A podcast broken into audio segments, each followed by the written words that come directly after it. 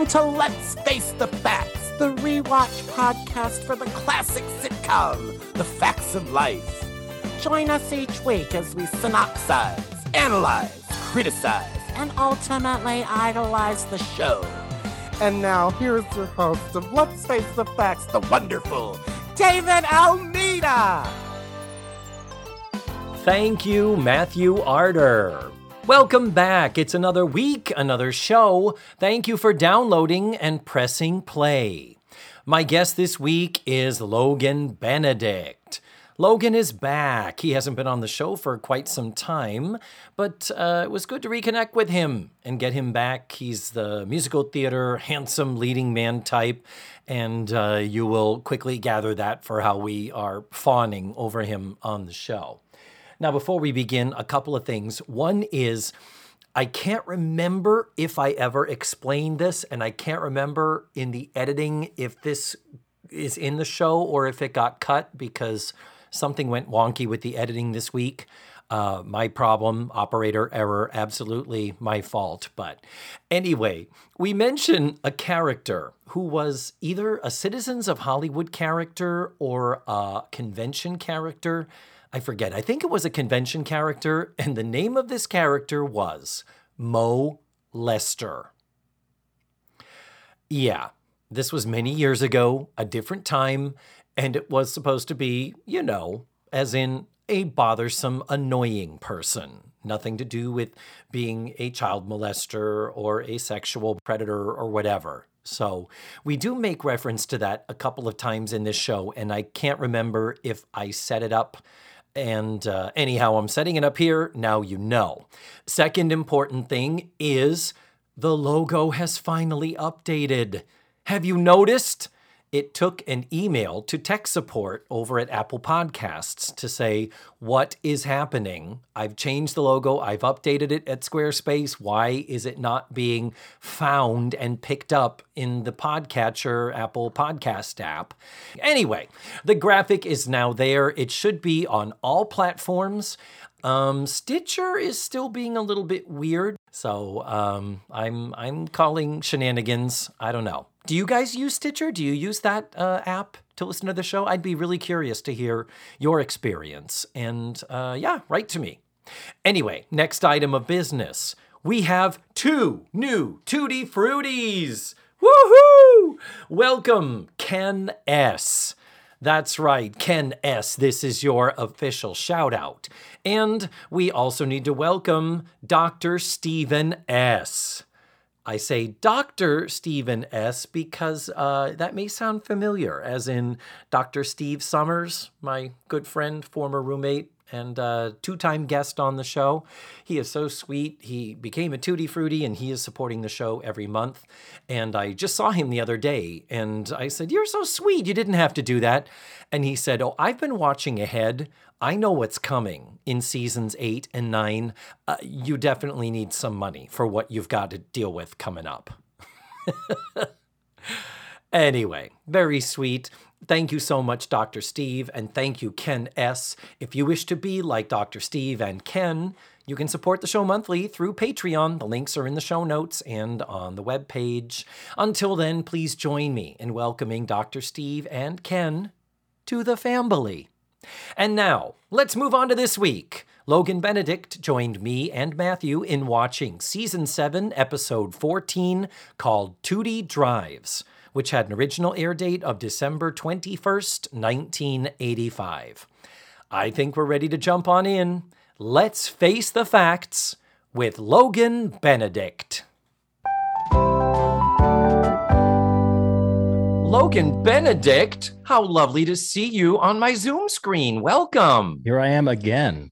Do you remember when you were on the show last? I was about to ask you, what, what season was I? Was I, I mean, I know what season of your show, but what season of Facts of Life was I on? Was uh, I on one? It was three. It was three. season oh. three. That was season three. You really crank out these episodes. Uh, I do. And I, yeah. I don't take a break. And it's only now, nearly three years into it, that I'm like getting the hint from other podcasts. You know, you could take a break. You know, you could. Never. There's not allowed. No. I, I know. But when I started it, I said, this is a four-year commitment. I want to do this every week. And and you and Matthew, you guys know each other. You you you have met. We've all spent time together at uh, the Citizens of Hollywood trailer, have we not? Well, we have. Logan... I was in green makeup at the time and doing not Elphaba at the time, um, but some sort of soldier over there. Yes. Yeah. And I was in green plaid, and Logan looks the way he looks. So yes, I made sure our paths crossed, but. He didn't seem to, he didn't seem to, he was just like, you know, like when you like walking along and there's like roadkill in front of you, you just kind of move around it. That's how that path crossing works. I would out. Never treat you like roadkill. You didn't have to pinch your nose with your fingers. That's no. the, that's the thing that he secretly told me was really upsetting to him. So um, you can work on apologies and reparations later. I'll work on that. I apologize. That's how. That's how most men react. So.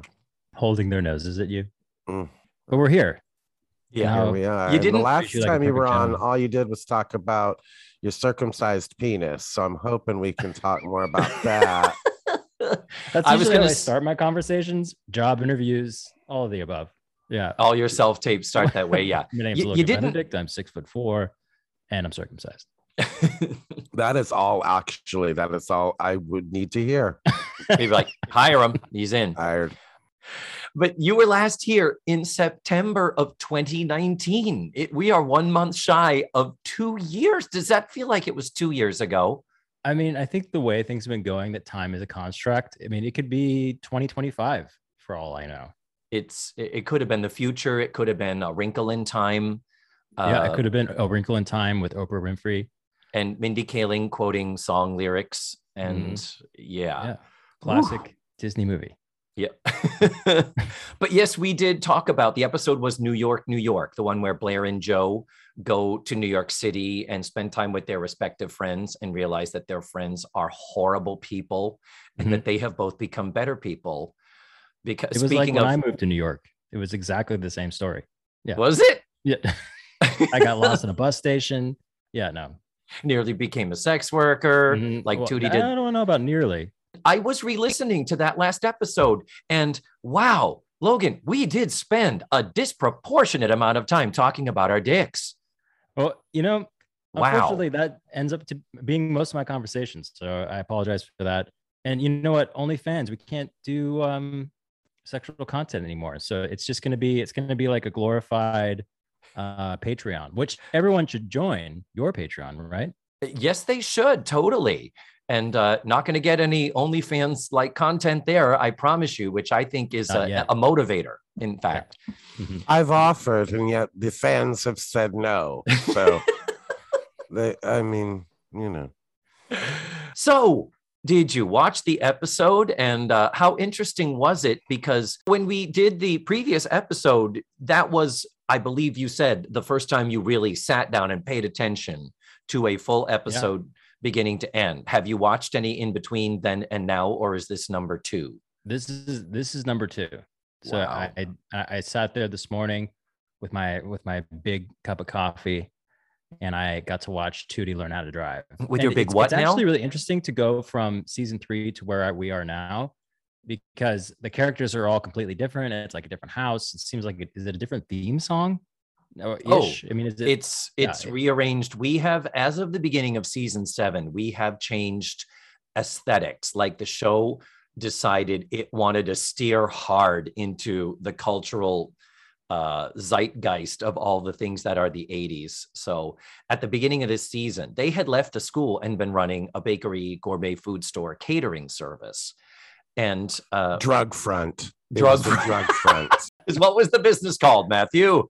Edna's Edibles, Logan, and they were known for Missus Garrett's world famous quiche, quote yeah. wink wink wink wink wink.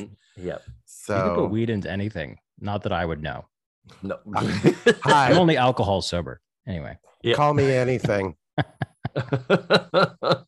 So, yeah. So this aesthetic, this is season seven, episode fourteen. So we are only fourteen weeks into this whole, we now run this Spencer's Gifts without the dildos kind of a conceit.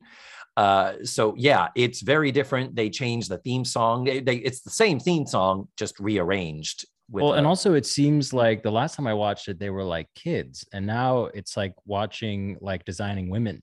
Mm-hmm. Yes. Well, because everyone in the eighties, when you dressed stylishly, mm-hmm. all teenage girls in the eighties look like they're forty-five. Yeah. Well, I was going to say too, because I was like, I can't really put my finger on how old they are, because they talk about kids stuff, but they all look older than me. And I, yeah. and I turned forty in October. So I hope everybody's you, coming to my birthday. Oh, we are so on board for your Thank fortieth you. Birthday party. So let's get talking about it. Let's get into the episode. Season seven, episode fourteen, called Tootie Drives. Uh, it broadcast originally on December the twenty-first of nineteen eighty-five. And, you know, those Christmases, those those winters in Peekskill, New York, they're, they're very mild, apparently. People don't need coats, not a, I mean, a could, speck of snow those, on those the ground. Hearses, those hearses have four-wheel drive. Yeah. So.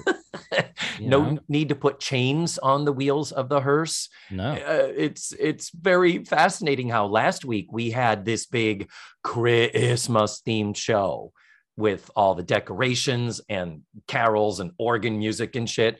And that was last week. Now this week it's like, oh yeah, yeah, it's exteriors of California in the summertime. And yeah, Tootie learns to drive. Only Natalie wears a coat in the very last scene, which by that point you're like, why is she even bothering? She's never had a coat on the entire rest of the show and no one else is wearing a coat. That's very, very odd. It's called indicating in our line of business, indicating the weather in that, in that case. Yeah, but this was the thirteenth episode shot, uh, according to uh, a production list that uh, a very devoted listener named Harvey C. Hall had sent me. This was supposedly shot in November of nineteen eighty-five, assuming the studio parts, not the exteriors. Those were typically done ahead of time. Uh, but yeah, we're to me, it looks so California. There is nothing about the exterior shots we get Uh, that says to me that we are in the Northeast, that we are an hour outside of New York City. Uh, and uh, the California surfing music does not help. Would you agree? I, I thought it was really good music to have with that driving lesson. I was like, oh, of course. It's the, uh, w- what song was it? It was uh, Little uh, Deuce Coupe. Yeah, well, there, were, there, was, uh, uh, there was multiples. One of them was... Um, Were they all in my Beach notes, Boys? But it's laser. Uh, they were not. They were um, the Dead Man's Curve.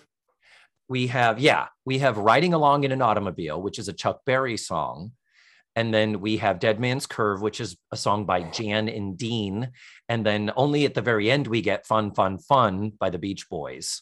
Uh, okay, but, I, they all they. I think my brain puts all of those songs as Beach Boys songs.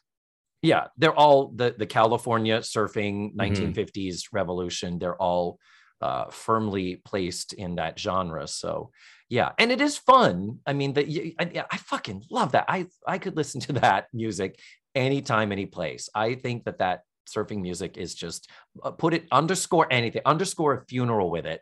And what we almost did today. And I'm like, I'm in. I'm so in. Yeah. So Logan Benedict. Now is the time when we like to put our guest on the spot and Ooh. Ask you if you would provide a one to two sentence synopsis of the entire episode, similar to a listing you might find in a T V guide. Tootie is in need of a car. Her friends show her how to drive the car. A yellow Volkswagen also drove by Ted Bundy. But later, we find out that she has to take her test in a hearse. Will she pass? Find out at eight p.m. on N B C. Is it on Well N B C? Done. Which, which channel was it on? N B C. Oh, I, I was just guessing. Look at me. Mm-hmm. Look at you. Yeah. Well done, sir. Thank, Thank you. you. Yeah. If they run too long, Matthew does belittle the guests. I don't think you crossed over into that, Matthew. What is your verdict, please, sir? Well, all I had was this episode. Um, Missus Garrett has flamingos that are illegal. Illegal flamingos. That's, that's all I got out of this episode. I thought that was only a Florida you. thing. I was uh, I, I was interested to see that happening in New York. So this episode, uh, so thank you for the synopsis. Uh, this story was by Paul Haggis and Stuart Wolpert, but the teleplay was by just Paul Haggis. So it's curious what Stuart Wolpert uh, might have contributed, but they are both producers and in the writer's room. They have multiple writing credits behind them and ahead of them as far as the show goes. And we are directed by the wonderful John Boab, the in-house director who has been there forever and will continue to be there for some time.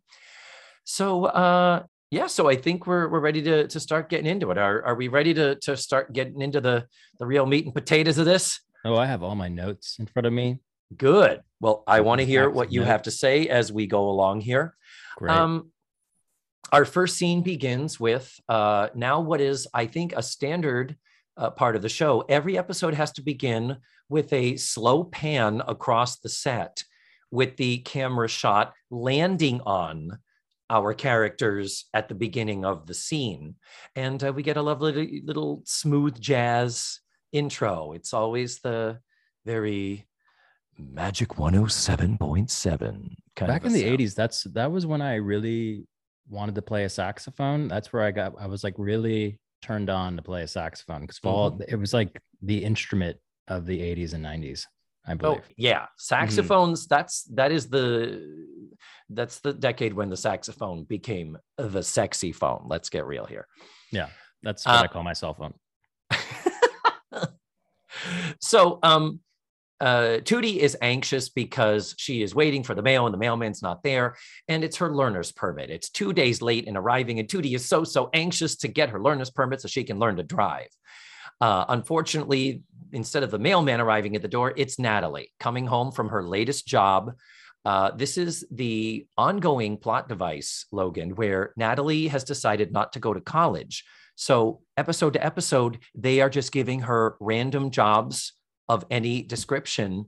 And I think this episode, which by the way, I kind of like this episode. Tootie was annoying as fuck, but when it comes down to the nuts and bolts and the comedy of it, and the fact that they are utilizing Natalie and her job situation being so in flux, I actually, uh, in general, uh, I wasn't mad at this episode. So she has a new job every single week. So this week she's at a funeral home. Will she not be at a funeral home next week? Likely not. Last week she was teaching disco to senior citizens at a dance hall. And now one's dead. And then and she's working with that body at the funeral home this week. And then from there, she'll be a grave digger the week after. It it, it evolves. I can yeah, it. It's true. It. And according to her, her job is she just stands there and greets the bereaved. She's yeah, just more down. of a she yeah greet the bereaved. Yeah, she's That's not like uh, she's not painting the faces of corpses or embalming uh, bodies and things like that. So yet, uh, but yet. apparently she's also doing pickups because they do call her later on and ask about making a pickup. So. The hearse, which is amazing. So does a, she, does a hearse also pick up a? Like a fresh body too? I mean, I, I'm confused how that works now. This has got me I down I, a rabbit hole that I didn't know I wanted to be a part of. If they already dead, they ain't calling an ambulance. So mailman finally does come. Tootie slams the door in his face like a little bitch, and her permit is there. So the big thing, uh, she asks Blair if she can borrow her car. And Blair basically says, go fuck yourself. And also they said the car was forty thousand dollars. Yeah. Is mm-hmm. that, are cars, were cars that much in nineteen eighty-five? Rich people cars were, absolutely. What did Blair drive? Do we know? Doesn't she say it's a, like a Ferrari or something like that? But here's the interesting thing. This is a tiny little sort of, it's not really a show Bible moment, but it is a, a consistent issue that I've been having as we've been revisiting these episodes, Logan, is that sometimes Blair has a car, sometimes Blair doesn't have a car. And it seems to me that it is ridiculous that if Blair is so stinking filthy rich, as soon as she turned sixteen, she should have had a car and should have always had a car. But the T V show often needs them to not have one, so Blair doesn't. They arrived, by the way, the beginning of this season to discover Edna's Edibles had burned down, uh, which is what precipitates them rebuilding, renovating, and uh, making the, the new shop. But they all come to Peekskill by train so from New York City. So does she live at the house with all the girls? But she lives at the house with all the girls. But and all the money troubles, all the money woes, and uh, we say. don't know in the insurance. It's like, Blair, write a fucking check. This is your family. Or get your own studio apartment. Why are you living with like an old lady and a bunch of other like thirty-year-old, fifteen-year-olds? That's what and, I want to know. And sharing a bedroom with three other girls, by the way. They all four share one bedroom. Yeah, I'd sleep in the forty thousand dollar car, but that's just... Yeah. Her car costs more than all of the renovations and inventory of, oh my God, so right. But anyway, yeah, so Blair is a hard no. And then um, next she asked Joe, and Joe's like, I don't have a car, I have a motorcycle. And Tootie's like, you could trade it in. It's like, shut up, you little whiny, needy, demanding bitch. Thank you for calling me that. Oh, okay, you're welcome. Now we know what he likes. Uh, so then uh, when we get to maybe ask Missus Garrett to borrow her V W. And then in comes Missus Garrett with Andy, with cute little adorable Andy. We love him. So funny, so talented. Uh, and it turns I like out- his popped collar too. He had that, that like eighties polo pop collar thing going on. That was my jam. Uh, back in the day. Love. His fashion is great. Our dear, close personal friend, Diana Eden, is the costumer for the show. And man, she always had him looking like a million bucks. So uh, yes, A plus for the pop collar. Uh, and there was one week he had two, like double pop yeah, collars. You're and only it was cool like, if you got the double pop collar. Go uh, it's like every every additional pop collar layer ups your coolness factor. Yeah, it's by, like, a, like you're like a cool onion with all those layers of collars. But the Missus Garrett Andy B story, uh, as close to a B story as we get, is uh, as we said earlier, the city council has passed an ordinance banning pink flamingos on front lawns, which, you know, that's a big problem. The week of Christmas in Peekskill, New York, you know, the the pink flamingo craze in the Northeast. Woo! Uh, okay. But then they gotta they gotta paint them blue. They, they have a huge inventory. They gotta do something. They gotta figure out what it's gonna be. And yeah. we do have a little interchange of Blair saying that they're trashy, Joe saying that they're uniquely American, and uh, so yeah, they figure they're just gonna paint them blue. That's what the solution is gonna be. So. Tootie asked Missus Garrett, can I borrow your car? And she's like, oh, okay, if you're very careful. And then we're on to, all right, who's going to teach me? Thank God somebody somewhere in this mix says, why don't you just take driver's ed like every other fucking student in the whole wide world? And it's what, what does she say? It's like, it's three months away. Like the class doesn't start for three months. She's just impatient. So rather than wait for driver's ed, she wants her, one of her friends will they teach her. So thankfully that does make sense. Still being an annoying, badgering little, mm, do not like Tootie in this episode. So then we have, oh God, Matthew, Matthew hunker down.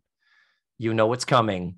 We have the moment where Natalie says, come on, guys, we should support her. Tootie is sixteen, and there's one thing that sixteen-year-old girls want more than anything else. Okay, two things that they want more than anything else, and one of them is to get a driver's license. Okay, first of all, is, is that a sex joke? Yes, the other one is dick. What? She's sixteen? Or the actual, oh, oh. So I'm I'm sitting here, I'm literally asking you, going, is there something, is it just my filthy mind that's going there? The this this trend where we had finally kind of shaken off the sexualization of teenagers, or at least teenage girls. Andy's another story. But it's like, oh my God, making a, a sex thing about a, a sixteen-year-old when all of them are allegedly virgins. But we allegedly. have a problem. Huh? Allegedly. Allegedly. Well, yeah. They, we mm. know Tootie's getting around and that V-dub. Well, Tootie's last name is Ramsey. and George Clooney is a cast member. Just saying. He's not in this week's show, which is too bad. How long is he on the show for? Um, as better... long as he wants to be. Does he uh, have the, better... the Caesar cut as well? Remember that? No, he's got a mullet. No. Oh. Full Clooney mullet. He's so goddamn hot. And the bulge in his pants. I know you'll mm. really be interested in that, Logan. Yeah. um, I want to see his OnlyFans. He doesn't really the... need it anymore. No, he doesn't. Yeah. Uh, but the problem here is Matthew, hunker down. Tootie is said by Natalie to be sixteen years old. Eh, no. Incorrect. I'm sorry. Thank you for playing. We have some lovely parting gifts for you. Wrong, wrong, fucking no. Buckle down, Logan. David's going to have a, a Karen-style meltdown over the girls' ages here for about twenty minutes. He's always struck me as a Karen. Oh, my. I got rid of the asymmetrical haircut uh, about three weeks ago. Um, really, it's simply Tootie is not sixteen. Tootie is supposed to be seventeen right now, based upon the tracking of the ages throughout the series, which I have done at great length in extreme detail. I thought we had finally landed on where the girls were supposed to be. Here's the deal. Natalie is eighteen. Natalie is now a high school graduate in her first year out of high school as a working adult. Natalie is eighteen. And Tootie was a year behind her in school. Always. They were always one year apart. Now suddenly, Tootie, who had originally been labeled as twelve in season one. So uh, I'm just saying that right now, that we already took a year away from Tootie in season four. So did COVID. COVID took a year away from me too. So I understand how that feels, Tootie. But I'm just going to remind everybody, Tootie was twelve years old in season one. Now we are six years later. Tootie should theoretically be eighteen. They took a year away from her in um, season four, putting her at seventeen, which is perfectly good and right for a high school senior. She graduates high school at the end of this season. So I just want to say, I just want to go on record saying that, yeah, one does pursue a driver's license when one is sixteen. Tootie is not sixteen. Going by season one, she should be eighteen. Going by season four, she should be seventeen. But now we have, through some just, damn it, show Bible not being adhered to, not existing, Tootie has now lost a year. Tootie is now sixteen. And I'm not sure I'm ever going to fully recover. I I, I, I think you should quit the podcast. That's it.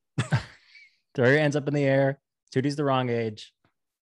Now's the time. I mean, you've tracked it to, I mean, Eisenhower used less chalk planning D-Day than you have used tracking these girls' ages, David.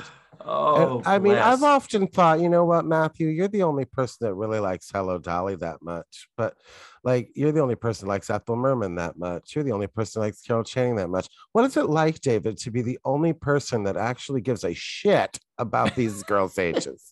Like, on the planet. And I'm saying this out of respect and love. Like, what is it like to be the one person that gives a shit about these girls' ages? I feel like this is a service I'm doing for the oh. for the greater planet at large, for people to understand the importance of integrity and show well, Bibles. Well, and, and by all means. At Disney, they would have a character uh, integrity book.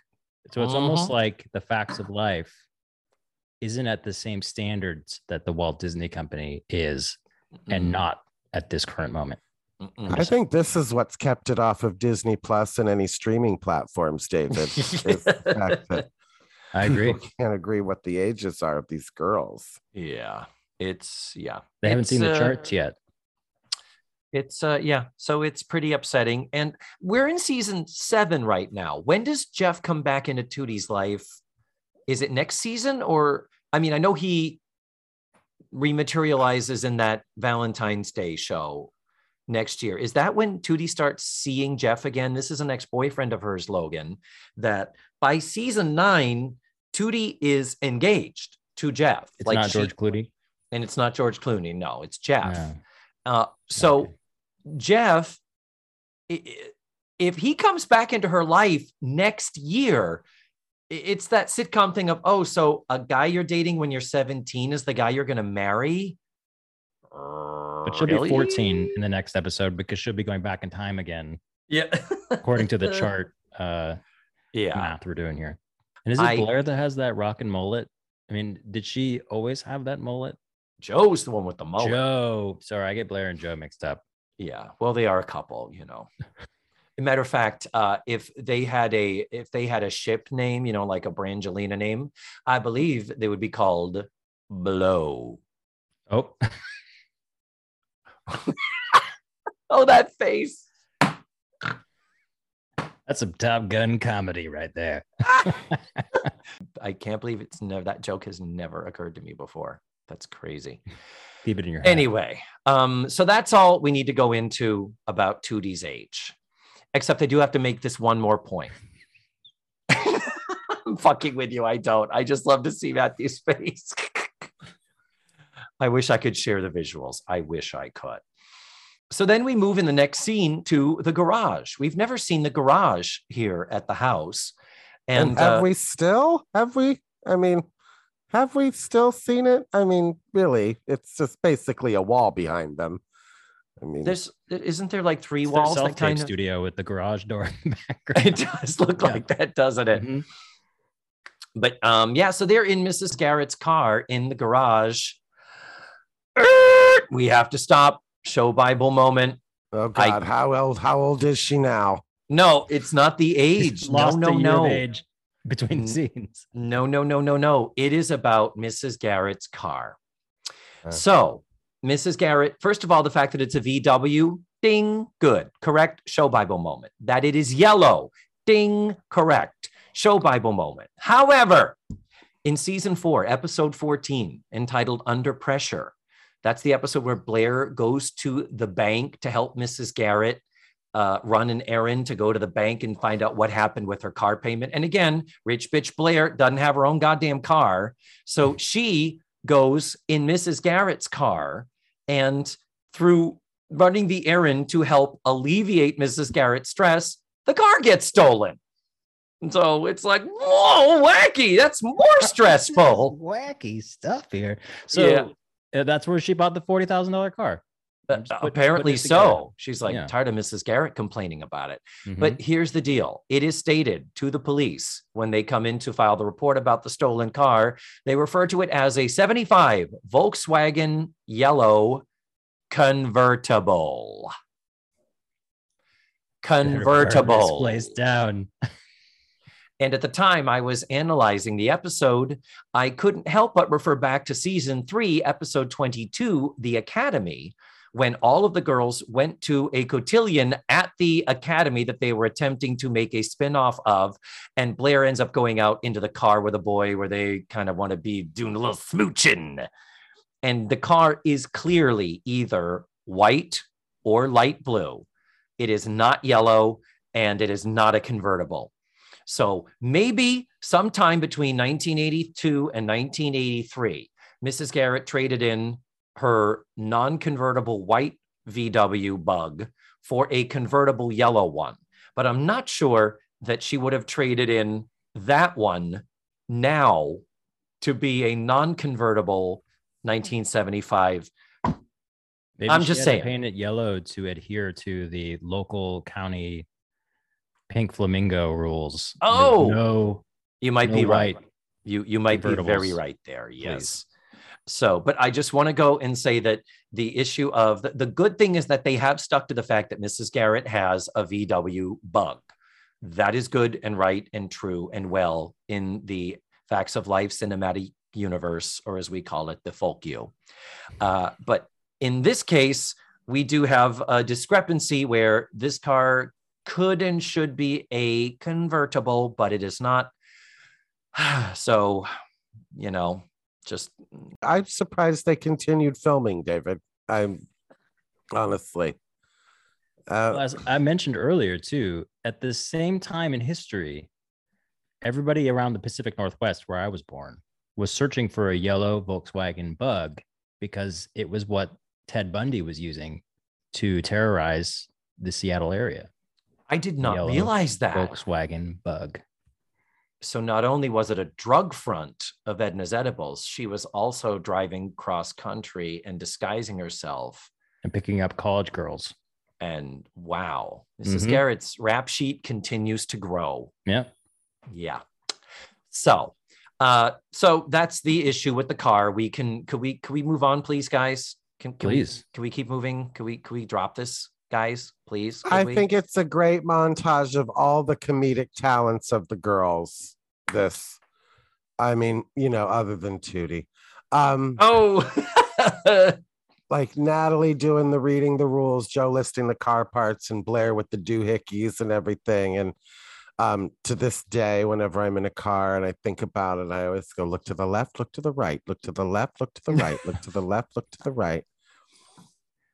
I thought that the, the, what's the boy's name again? Andy. I thought Andy's sign drawing skills were pretty amazing. I thought they were actual signs that he stole from the street. Yeah, he made these little miniature replicas of signs. He couldn't just show them to her uh, in the book where there's clearly photographs of them, but he made signs. And the punchline of this bit is, you know, this means stop, that means yield, this means this. And then it's the slippery when wet uh, icon there. And Tootie says, caution, there are snakes following your car. That was a, I laughed out loud at that. Actually, I did laugh at that. I thought that was a good one. That was funny. And then his response is, is that what that means? Very honest, very earnest. They couldn't have him show her the sign that says slow children at play. Oh. let's, let's not. Oh, wow. I, I'm not going to touch that with a ten foot pole. Meaning Logan's. Uh, so Sorry. finally, Tootie has had it, because none of these has gotten her to the point where she's actually been able to drive the car and leave the garage. And Tootie's justified uh, frustration has the act ending with Tootie peeling out. And then we see a lovely, again, exterior shot of clearly a residential street in Los Angeles. And the car zips by from right to left. And then uh, a very interesting narrative device that we've never, ever done before in this show. We have a newspaper headline spin into view with a photo of Tootie with a look of horror on her face. And it says in the headline, Tootie fails. And then we see the car drive back the other way. And with that, we go to commercial. Tragedy has strucken. I thought the t- I thought the newspaper was going to spin in and say Tootie is seventeen. That's what I thought I was going to say. Oh, recount. Oh, bless. So, uh, Logan, during commercial break last time, we talked a bit about your life, about your background, your your musical theater, uh, your studying in the Northeast, your being from the Northwest. Uh, how about we talk a little teeny tiny bit about your more recent role of being a, uh, oh God, it's just terrible. I don't know the technical word. Are you a representative for Actors Equity, the Actors uh, Union? No, I am a, the, the Actors Equity Eastern Counselor at Large. Okay, which was so, an elected position? Yeah, I was elected uh, just over a year ago. Jesus, uh-huh. That's worse than a fucking drag pageant, for God's sake. It's like... I'm Miss Florida Elite at Large, Mississippi, Eastern Quadrant, F I impersonator. Yeah. It's, uh, Miss, yeah. Miss well, Northeast, Western, Central Florida. Yeah. Yeah. Well, and I, I, I try to represent everyone in that, but uh, mostly we, the Disney people, have never had a, a representative or a person working here at the same time, mm-hmm. uh, even though I'm still laid off or let go. But mm-hmm. um, I know the agreement uh, better than anybody. And Disney is the fourth largest earner for Actors Equity. And uh, we've never in the country or in, in the country, in right the country, before, we were right behind off Broadway. So it goes, you know, production contracts, Broadway, um, the Lort agreements off Broadway, then Walt Disney World. So yeah. And and Lord is all of the Lord of the Rings productions that are the happening. Lord of the Rings, the Lorder. The, Lower, yeah. the League of Regional Theaters. Oh, okay. There it is. Because mm-hmm. I was like, you know, those all of those theaters, they're located in Middle Earth. It is really hard to try and find mm-hmm. out when the productions are. So I don't get to those shows. The Broadway League is run by the Lord of Sauron. Mm-hmm. But the thing is, uh, because for just for the, the tens of listeners who are not performers, actors, you have Actors Equity Association, A E A. And that is the Union of Professional Actors and Performers. And uh, the Walt Disney Company, Walt Disney World, Florida, does work with uh, equity contracts. And basically, they agree to adhere to the requirements of the union as far as work conditions, scheduling, hours, all, all the stuff that a, typically a union uh, would lay out for an employer. And Uh, what what a what a great job for you. And I'm sure you could have never, ever predicted the insanity and the drama well, that the it, pandemic would bring. Somebody said, oh, you should, you know, uh, the Disney folks need somebody to represent them. And why don't you run for council? And I ran, ran for council. And here I am a year and a half into this insanity. And the whole world's trying to get back to work and everybody's upset either at the union or at the, the industry as a whole, or their, their neighbors for not getting vaccine. I mean, it's just, it's just been for our industry, for the world, it's, it's been a, an impossible year. And, um, uh, but, um, you know, I've also become like an expert in unemployment and, and things like that, things to really help our community. And, um, you know, we're, we're, I'm just trying my best to kind of be there for folks during a really difficult time. Hmm. That's, that's great. Including and you, you have been, you have been wonderful. My, my report card for you is A plus, as far as being the person to step into the different message boards, the different support groups on Facebook, where you're like, okay, I can tell you this is a fact. I can tell you this is a rumor. Right. These are, you know, this is where I can get involved. This is where I, I can't. I'm hoping that uh, Disney will start committing more to live entertainment again. And um, we're advocating for that every single week. Yeah, that's, that's great. And, uh, and we know you are.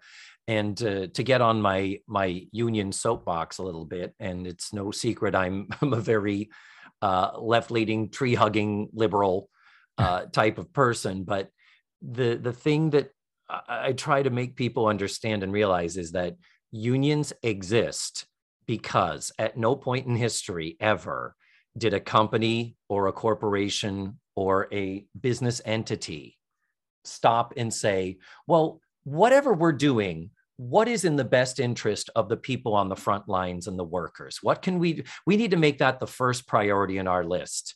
Yep. Is to make sure that we have good working conditions, uh, safe working conditions, uh, competitive wages, wages that allow people to earn a living where they can maybe make a house payment and eat a meal a day. And yeah, I've, for that, I've, I've been at a negotiating table where we spent, I don't know, six hours talking about how many pairs of socks an actor gets and if they should deserve clean socks. Oh, so, yeah. There are some really interesting uh, things that happen at a negotiation. Yeah, so. Matthew. Matthew's like, did someone say dirty socks? Look at that, dirty socks. But the um, so what ha- happened was is that of course the pandemic happened. Everything shut down in theaters. The entire theater world shut down for professional actors, and uh, equity stepped up and made some blanket statements of, we are not letting our union members go back to work unless X, Y, Z, A, B, C, D, F conditions are met, including things at the time like testing, like masks and who is required to wear them and when. And that is, I mean, it is out of the protection for the members of the union. And it is based upon the fact that history shows that companies, even companies with the best of intentions, still fuck it up in the best of circumstances and don't give a shit in the worst of circumstances. Well, the crazy thing at the time when, when I first started this is that our only demand, and it wasn't even a demand because we're not allowed to demand, we could just firmly request. And we were firmly requesting that Disney have weekly testing and that if if they could perform with masks. And that was such a big deal to them at the time. And since yeah. then, weekly testing is uh, they then shortly after that, they opened the testing site. So it became, it was like, oh, we can't afford testing. That's way too much. And then all of a sudden there's a testing site on property. Yeah. They're having vaccine drives. So mm. hmm, all I could say is, hmm, oh, really? Yeah, exactly. Hmm, how right? interesting. Yeah. Yeah, but there's a lot of people that are stuck in their old ways, and it takes a little bit of it, yeah. pushing and shoving. It's true. My favorite thing, pushing yeah. and shoving. Giggity. So on one side, you have the union making these demands out of the safety for its members. And then on the other side, of course, you have Disney, where they're like, okay, we don't even know if or when we're going to bring people back anyway, because we yeah. don't know when we can open the parks.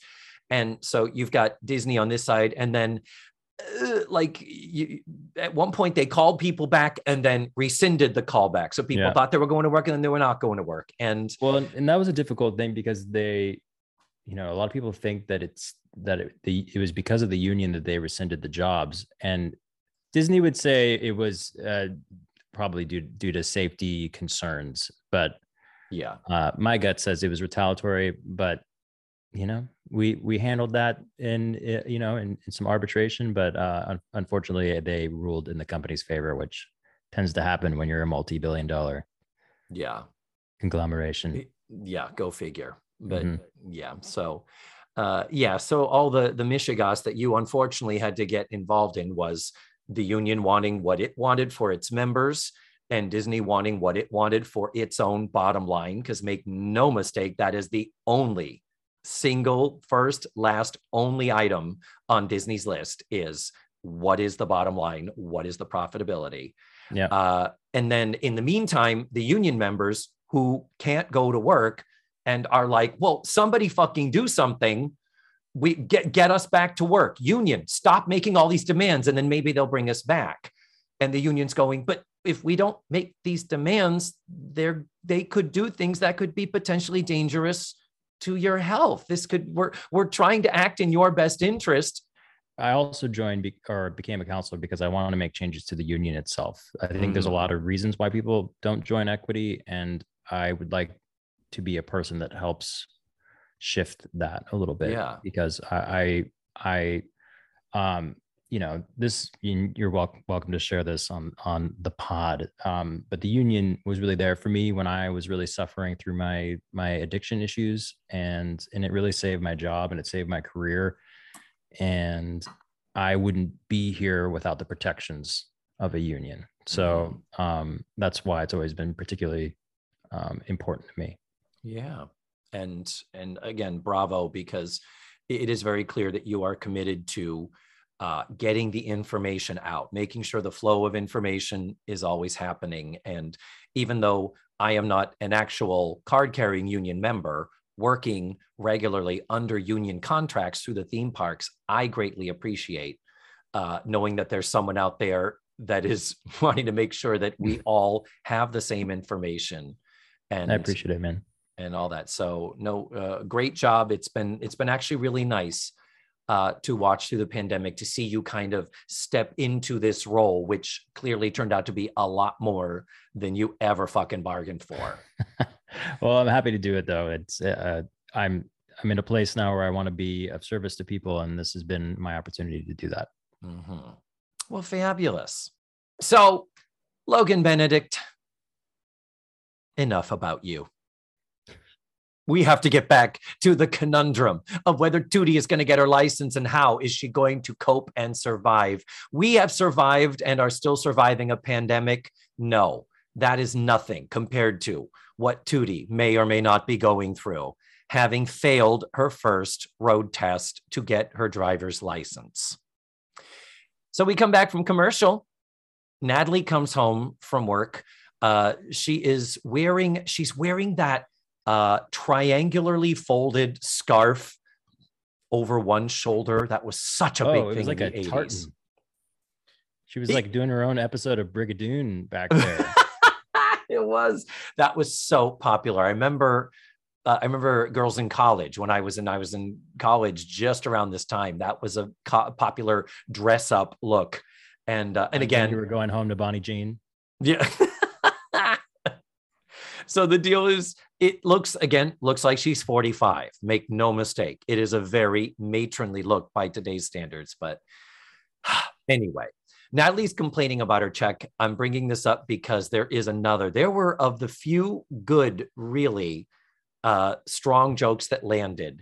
Natalie's complaining about her paycheck, and they do the standard thing. Wow, they really hit you with all the deductions, huh?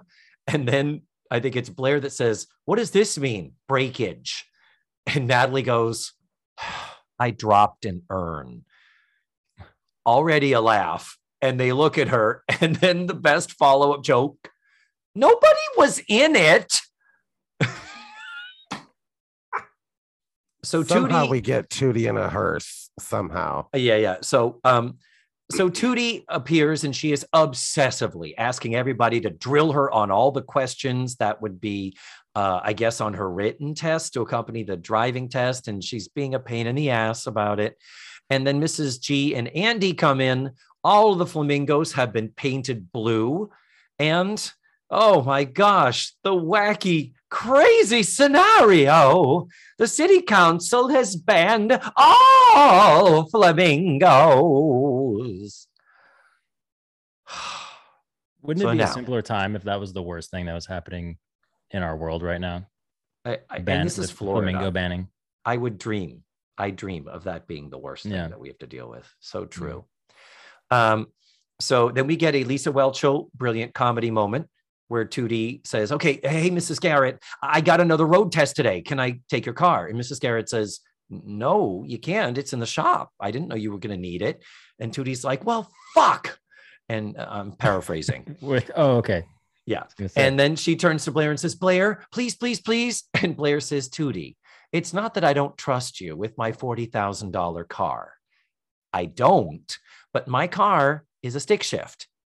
And as my driving instructor said from day one, he said, if you take your road test on an, uh, a standard stick shift car, you deserve to fail. I had to take mine with a stick shift. You had to? Well, it was the only car I had available at the time. I was like, it, I was that's like, what I meant. Tootie. It wasn't that they required you to do it, but our basically our driver's ed instructor said, take your test on an automatic. Why would you deliberately complicate if you can't, if you don't have to do, learn how to drive a stick later. I'm not teaching you how to do that. I'm trying to teach you to learn what you have to know to get your driver's license. So yeah, I uh, failed par- parallel parking. That was the only, that and, and backing around a corner. Oh, so whoa, whoa, whoa, whoa, wait, wait, wait, wait. So did you fail your first driver's test? No, I got an eighty-two, which is two points away from failing. So you but, almost pulled a Tootie. Yeah, I almost pulled pulling a Tootie right now. Hi-yo. Whatever that is. I can't see below the camera level of your Zoom screen. You got a wicked Tootie going on here. Yeah. Matthew, did you get your license right when you were sixteen?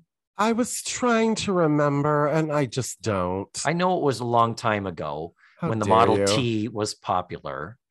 No, uh, I, I remember I took driver's ed, and it was a summer thing. And I I remember I I got... If you took driver's ed, you could, I took it because you could, if you took driver's ed, you got a waiver to avoid the actual driving test. Oh. Oh. So, so you didn't, I didn't have, have to actually take it with the, the D M V or whatever? No, I had to take the written test, and that was it because I took driver's ed. If you took oh. driver's ed, you didn't have to take the driver's test. The, the road test, as it yeah. were. Fascinating. Interesting. Yeah. My thing is, and this, this sadly, this was, this also refers back to the age discrepancy. In Massachusetts, you could get your learner's permit at fifteen and nine months. And I was just, I was, I was a procrastinator even back then. I didn't take driver's ed till my senior year when I was seventeen.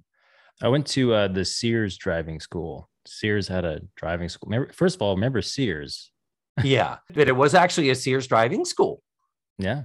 Yeah, Sears now, I don't think Sears sells anything anymore, but um, at the time, yeah, I was getting wow. I was getting my driving on at the Sears Roebuck. Wow. Yeah. Well, here's the thing. I was seventeen when I got my driver's license. Why couldn't Tootie have been seventeen? Why couldn't she have said, I've been putting it off Tootie lives in D C and she lives and goes to boarding school. Or she it's was like, nineteen or fourteen. We don't really know. Yeah. Well, yeah. I know. But the writers clearly don't. Uh, anyway, yeah. Tootie finally turns to Natalie because Joe doesn't have a car. Blair won't let her use her car. Missus Garrett's car's not available. So Tootie turns to Natalie and says, do something. And Natalie's like, what the fuck do you expect me to do? And she's like, I don't know. You, you, you can't borrow a car from somewhere. And Tootie plays the best friend card. I chose you to be my best friend. Can't you do something? Cut to a shot of a hearse being driven down the street while we hear Chuck Berry's Riding Along in an Automobile. And I, I think, like, I it didn't occur to me that Natalie's job was going to come back. It did not occur to me because so many of them in past episodes have been a throwaway. So Tootie driving in the hearse, and then you hear her say, so this is what you meant by a company car. And Natalie's response is, did I lie? And that's what the rest of the show pretty much is, is all of the comedy that can come from taking a driving test in a hearse. Was there actually a body in the hearse? They made jokes about it, but I wasn't no. actually sure. No, so. There was not a body in the hearse. Oh, okay. But because Natalie couldn't be away from the car, Natalie goes into the back, and then the driving instructor, uh, they call him the inspector, by the way. Inspector is the character name. And uh, they have him come in, and then the phone rings. They have a car phone in this hearse. That's some expensive high-tech shit for nineteen eighty-five. But the handle was like a payphone handle. Like, I thought it would still be the kind of square ones, but it was- I like agree. A- Yeah, it, it should have looked more like the field phone square boxy. Yeah, that's thing, what right? I was thinking. Oh, well, props fail. Writers. But when the phone rings, Tootie is she's doing her road test. She's like, hello, uh, please hold. And she reaches back. It's for you. And then Natalie comes from the back and the inspector does not know someone is in the back. His reaction is fucking hilarious. I was and confused why he was saying, well, you, there can't be another person in here. I don't know. Was that, is that actually a, a law? Can you not, can, can you not have a, a second person in the, during a road test? Uh, we had to have a guardian there. My dad had to be in the back seat. For all those touchy inspectors out yeah, there. Yeah, getting a little handsy. They were, they were afraid poor little David was going to get molested. Mo Lester. Mo Lester? I knew a kid who actually had a, a hearse in high school, and it was like his shaggin' wagon. Matthew was grossed out by that. Why? Why is that gross you out? Dead people. I'm I'm scared of dead people. I, I'm afraid of dead people. And hearses are creepy. Dead people are creepy. So like it was funny when Natalie like poked her head out and like scared Tootie and everything. But yeah, hearses weird me out and like are gross. Like coffins, no, thank you. Um, dead people, no, thank you. I'm not. You believe interested. In ghosts? Well, yeah, but I don't want dead people around me. Like the actual cadaverous body, I don't. That want makes sense. Around me, like, and it's all. And I don't go to funerals at all. And yeah. and it's because when I was about six, I was dragged to this awful funeral, and my parents made me walk up to the coffin. And while I was up on, by the coffin, the guy was laying there. He has hands on his like cross like this. While he was laying there, his hand fell and went like that. Oh no! I oh no! About shit myself. I started crying, and anyway, so yeah, no, I don't like dead people. I've only seen one open casket, and it was, it's weird. They don't yeah. look like real people anymore. Well, it, it depends. It depends what state their body was in when they died. It's, it's, it's, again, it's like, what do you have to work with? We had a lot of open casket funerals in, in my family growing up. And that, that's sort of a New England thing is like the whole, the, yeah. Yeah, like Irish Catholic thing. But like, I remember one of my uncles, it looked, it, it did look like he was sleeping. It looked great. Like, they whatever they did to make the skin tone and the color, he looked wonderful. Uh, my grandmother, uh, they had her in, it was a hot pink dress and they gave her a hot pink lip that matched. It was like, okay, I'm looking at my grandmother in a dress that I would never have seen her in, wearing a, a lip color. Maybe I was a little gay then, wearing a lip color I know she never would have dead with this lip liner. Ha ha! Funeral talk. Woo-hoo! Funeral talk. Let's talk about the actor who plays the inspector, shall we? Please. The wonderful character actor Richard McKenzie. That's M C K E N Z I E.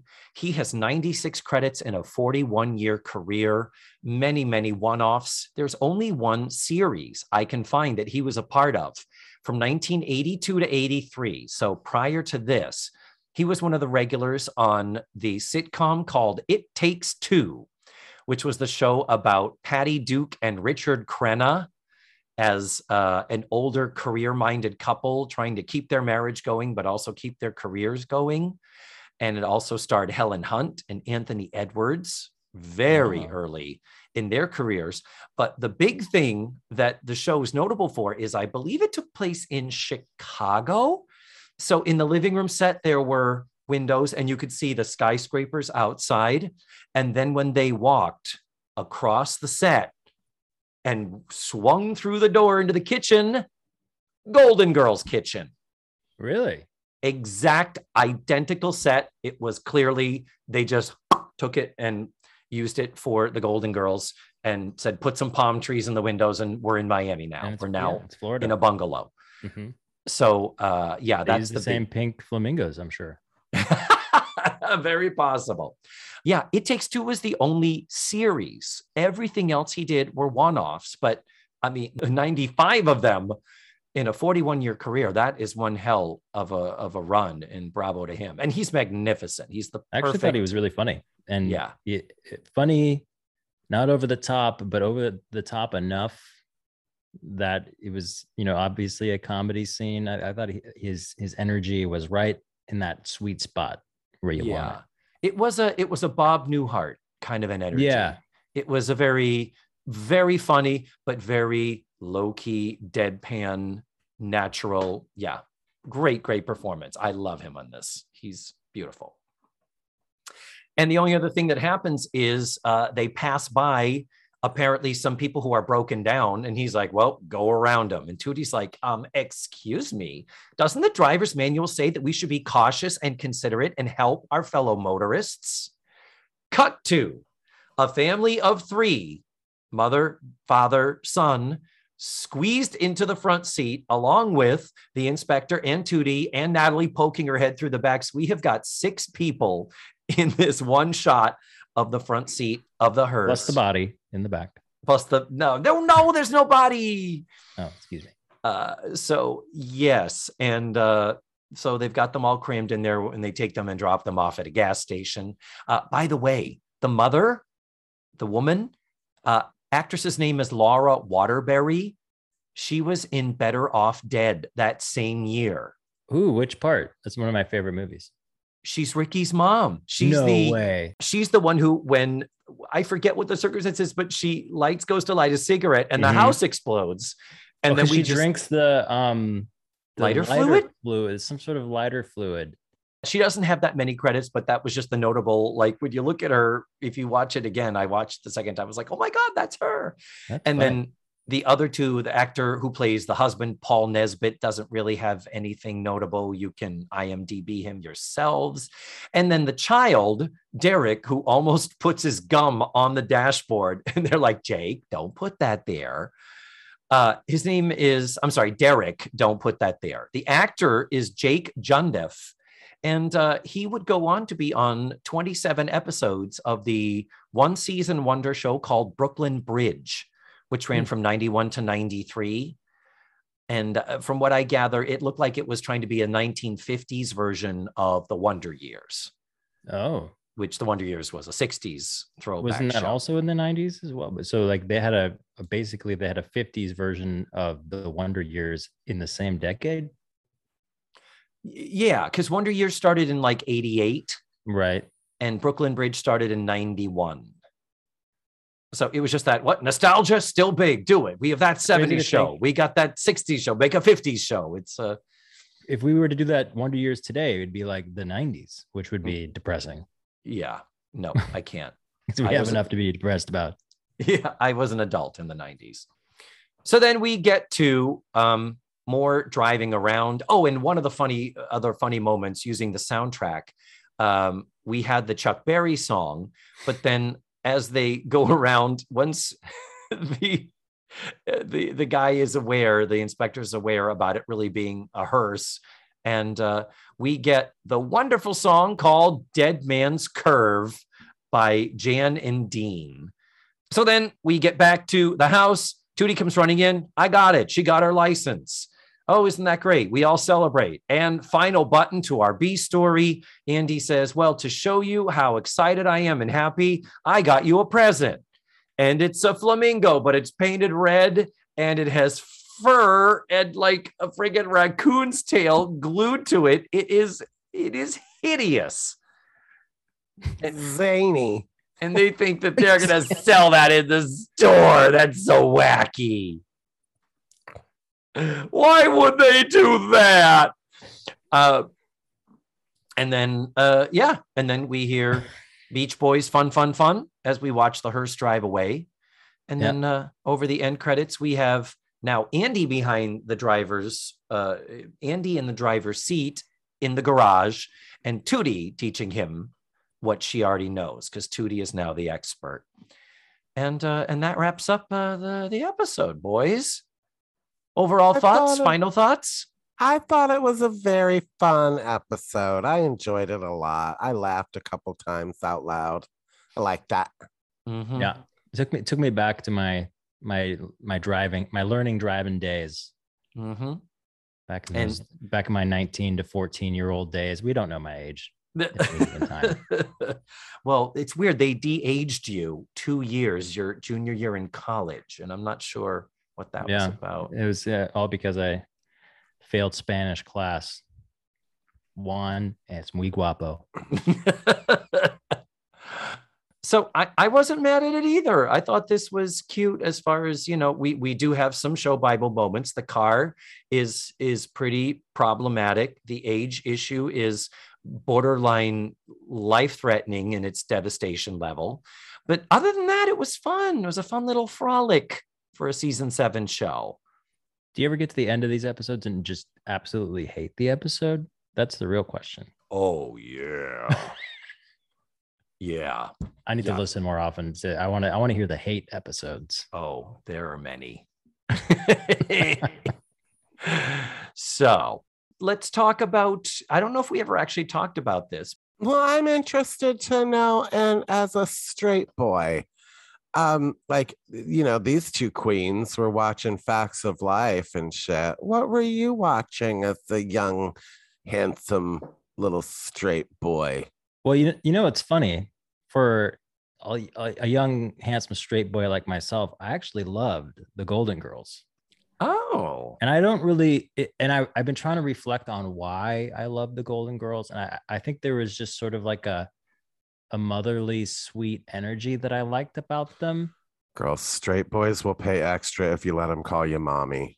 Uh, I have learned this from my camming days. Mm-hmm. Um, ugh, girl, girls gotta the, eat. So yeah, and wow. eighties. Um, I, I was in, loved a MacGyver. Um, oh my guy. Okay, sure. That's there's a straight guy show. Yeah, I mentioned yep. that I, I watched a lot of um, of uh, Bonanza reruns. Ugh. Bonanza. Very, very butch. Yeah. There, there, wow. there were no women on that show. Okay, so those, you know, I'm not gonna lie, Golden Girls, pretty gay there, pretty gay. Um, But well, and also the entire uh, T G I F lineup, which was early nineties, I believe. Oh, that's like, you know, like the yeah, Family it, Matters, the Perfect Strangers, Family Matters, uh, uh, Dinosaurs, Step by Step. Oh yeah, I, I, was I, was Growing Pains on that too? No, Growing Pains was was its own thing. I, that was I, like on Tuesdays or something. But I, I would it? say in terms of obsessions, I was obsessed with. Um, with Perfect Strangers for some reason, with Balki Bartokomus. Well, and apparently a friend, because uh, I did a lot of theater in Seattle, um, uh, Bronson Pinchot did mm-hmm. um, Anything Goes out there. Oh, he wow. did Anything Goes at any party he was at. Mother.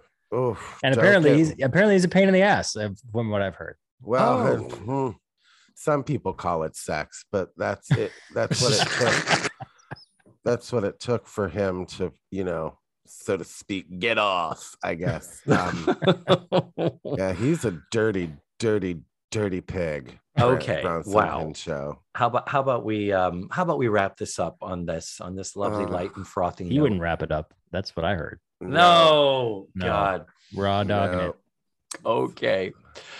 Well, Logan, I am so happy we got you back. Two years was way too long, and we need to get together and hang out. Though you don't live near me anymore. You went and moved. You have abandoned me. Well, and I actually, I still owe you, because the one time I was out there, you loaned me a Santa hat, which got me cast in a Florida Lottery Santa commercial. That's right. You do so owe me. I owe you. Damn it. Thank you so much for doing this. Thanks for giving us the time. And uh, seriously, let's get together. I want to get together, hang out. We should do something. Please. And uh, I know where you live. Then, I'm going to come put some blue flamingos in your yard. Yeah. Yes. Until next time, my darling, we're so happy we get to talk to you. Smooches and goodbye. Smooches. Thank you.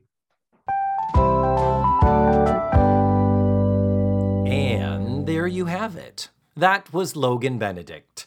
So fun to have him back on the show. So here's a funny thing. Remember last week we were talking about Natalie complaining about going skiing in the, the Christmas episode, how it's like you're planning to go skiing, but all you're doing is complaining about it and planning to get hurt. I forgot that in the previous episode where Logan was the guest, the New York, New York episode, same thing. As Blair and Joe are getting ready to go to New York on one of their long break weekends, uh, Natalie and Tootie were planning to go skiing, and Natalie was doing the same thing, talking about being worried of getting hurt. And uh, on the show, I referenced the same Buddy Hackett routine. That's clearly on my brain. Uh, but yeah, and I forget if it was Blair or Missus Garrett who uh, reminded Natalie that if she were to get injured, uh, very likely the handsome strapping ski instructor would have to carry her back to get medical attention, and horny Natalie, she was in. She's like, good, let's do this. So there it is. Now looking ahead to next week, I'm going to be watching season seven, episode fifteen, called Stakeout Blues. And joining me and Matthew is our friend and returning guest, funny guy, actor, improviser, Garen Jones. You can watch the show ahead for free at dailymotion dot com or on the Roku channel. I will post the links in the show notes and on this episode's webpage. That is all for now. Thank you so much for listening to this week's show. And remember, the facts of life are all about you.